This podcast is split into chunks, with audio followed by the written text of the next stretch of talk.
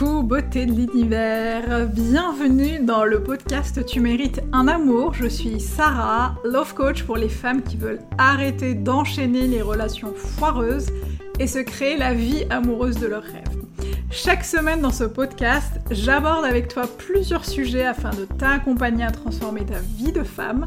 Je partagerai avec toi mes conseils et astuces ainsi que mon expérience de coach afin que tu puisses toi aussi devenir la femme que tu as toujours voulu être. Alors installe-toi confortablement et c'est parti pour un nouvel épisode de Tu mérites un amour. Coucou beauté de l'univers, j'espère que tu vas bien, je suis ravie de te retrouver pour ce nouvel épisode euh, du podcast Tu mérites un amour. Et aujourd'hui on va parler d'indisponibilité émotionnelle. Euh, en fait je vous parle très très souvent euh, bah, sur les réseaux sociaux, notamment sur Instagram. Et d'ailleurs si tu ne nous as pas encore rejoint, je t'invite vraiment à le faire. Sarah Benzian Coach. Euh, c'est euh, mon, compte, euh, mon compte Instagram sur lequel je partage vraiment beaucoup, beaucoup, beaucoup de choses, notamment en story.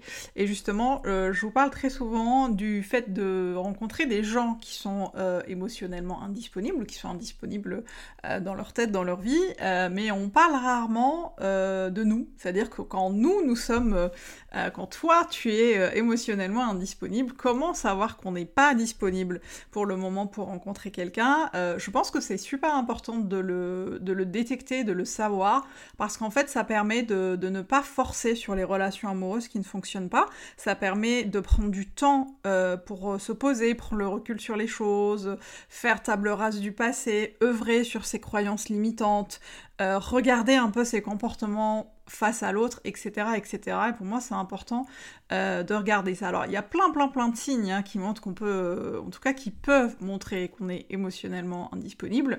mais moi, je vais t'en donner 5 aujourd'hui. et s'il y a des choses qui te parlent et qui résonnent en toi, bah, ça va être important et intéressant du coup d'aller regarder euh, ce que ça implique chez toi, ce que ça évoque, tout ce que tout ça évoque. Alors sans plus tarder, je vais commencer avec la première, euh, le premier, le premier signe qui selon moi un peu montrer qu'on est euh, éventuellement émotionnellement indisponible, c'est lorsqu'on est allergique, ce que j'appelle l'allergie à la vulnérabilité.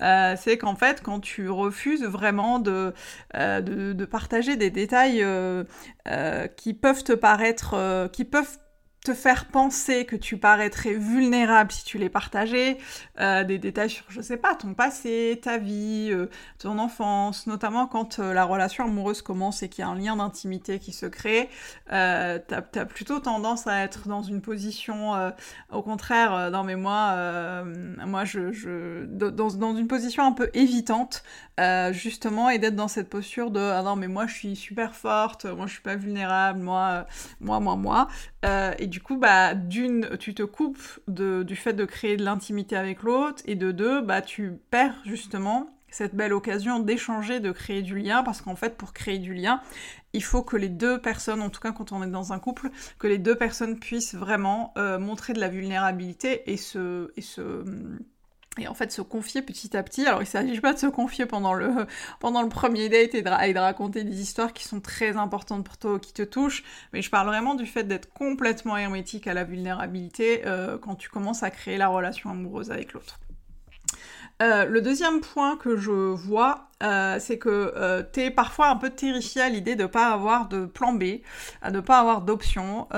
tu dates quelqu'un avec qui tu t'entends bien et que tout se passe bien, et puis tu as des petites pensées qui viennent te dire ah là là, mais du coup, mais du coup c'est exclusif. Mais du coup, je suis avec lui, du coup, ou avec elle. Et du coup, voilà, il n'y a pas d'autre, option.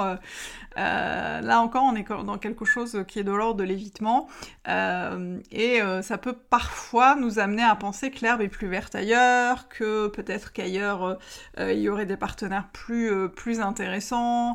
c'est vraiment un comportement assez classique de, ceux qui évitent justement de créer de la, du lien et qui mettent un peu de distance avec leur partenaire potentiel ou leur partenaire actuel. et du coup, voilà, si tu as l'impression que voilà, que euh, ta seule option du moment ne te convient pas et que tu aimerais bien avoir plus d'options pour te sentir plus safe et plus euh, et plus euh, et plus sereine, bah, du coup ça peut être intéressant d'aller regarder regarder ce que ça suggère chez toi.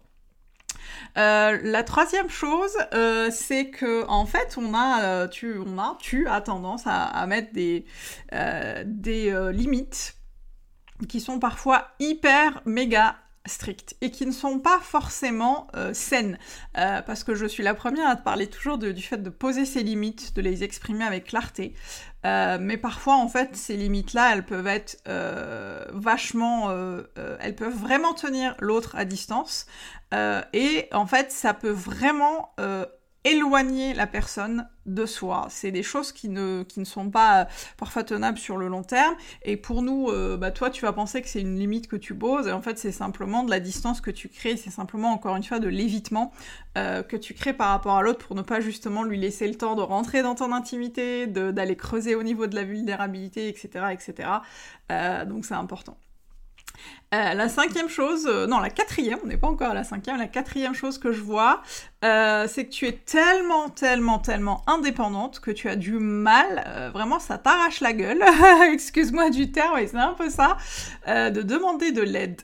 tu vas avoir besoin d'aide, tu vas, tu tu, vas galérer sur des choses qui sont parfois importantes, hein, et tu vas vraiment éviter, soit éviter de demander de l'aide, soit demander de l'aide vraiment à la dernière minute, bah parce que tu n'as pas forcément envie de créer de l'attachement, tu n'as pas forcément envie de, euh, en fait, de montrer que tu as besoin d'aide, de montrer que tu es, euh, redevable, tu as peur justement d'être redevable face à l'autre, euh, et du coup, bah voilà, tu, vas te mettre dans une posture où tu vas essayer le maximum, le plus possible, de ne pas demander d'aide euh, et, euh, euh, finir par faire les choses par toi-même, même si c'est pas, voilà, même si tu, tu, as, tu as du mal à le faire.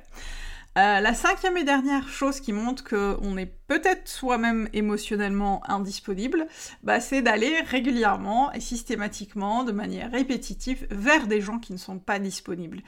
soit dans leur vie parce qu'ils sont déjà avec quelqu'un, parce qu'ils sont déjà en couple, parce qu'ils sont déjà ils sont déjà dans une relation amoureuse, soit parce qu'ils sont pas disponibles dans leur tête justement. Euh, et j'en ai cité justement j'ai cité j'ai déjà cité quelques signes qui montrent qu'on n'est pas disponible émotionnellement. Donc on va avoir quand on ne l'est pas soi-même bah parfois on, va avoir tendance à aller vers des gens qui ne sont pas disponibles bah, des gens mariés euh, euh, choisir peut-être des relations à distance éventuellement qui nous justement qui permettraient vraiment de mettre de la distance entre soi et l'autre et du coup, c'est quelque chose qui peut, tu peux aller regarder si c'est quelque chose que tu reproduis, que tu as tendance à reproduire systématiquement et que ça en devient un schéma répétitif pour toi, bah ça peut être intéressant d'aller regarder. Euh, d'aller regarder ça. Euh, je vais, je vais, je vais, j'avais dit 5, mais je vais te donner une dernière à laquelle je viens de penser. Euh, c'est le fait aussi d'éviter l'intimité physique, d'éviter le contact physique euh, systématiquement.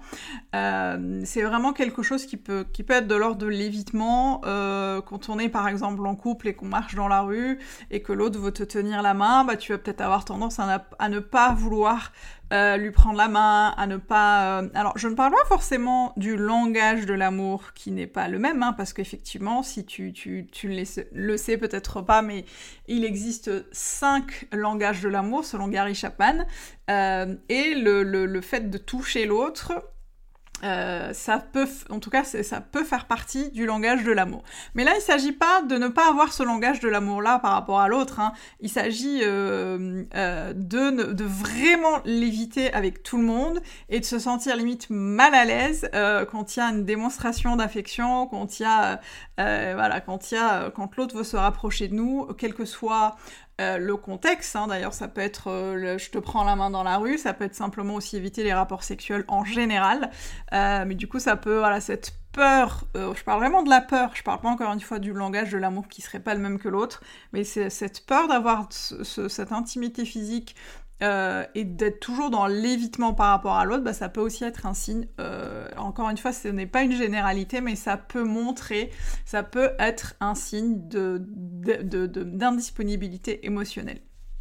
Euh, voilà, je t'ai euh, donné un petit panel, en tout cas, de ce que moi j'ai pu expérimenter, de ce que mes clientes expérimentent ou, qu'elles peuvent expérimenter avec d'autres. Et euh, c'est un peu le fruit, de, plusieurs recherches que j'ai menées par rapport à ce sujet-là, parce que c'est un sujet qui me passionne. Et euh, donc voilà, si c'est quelque chose qui te parle, bah, n'hésite pas à venir me dire en commentaire, euh, bah, soit sur euh, Apple Podcast parce que tu peux faire des commentaires là-dessus, le noter d'ailleurs l'épisode s'il t'a plu, et comme ça, bah, ça permettra à d'autres de, ça permettra déjà de le faire connaître et ça permettra à d'autres de pouvoir l'écouter si ça peut aider. Moi, je suis toujours hyper contente de voir que mes podcasts sont de plus en plus écoutés et qu'ils sont euh, euh, de plus en plus téléchargés et que de plus en plus de monde qui les trouve parce que euh, bah, je les fais justement, je les réalise pour qu'ils puissent être largement écoutés et diffusés.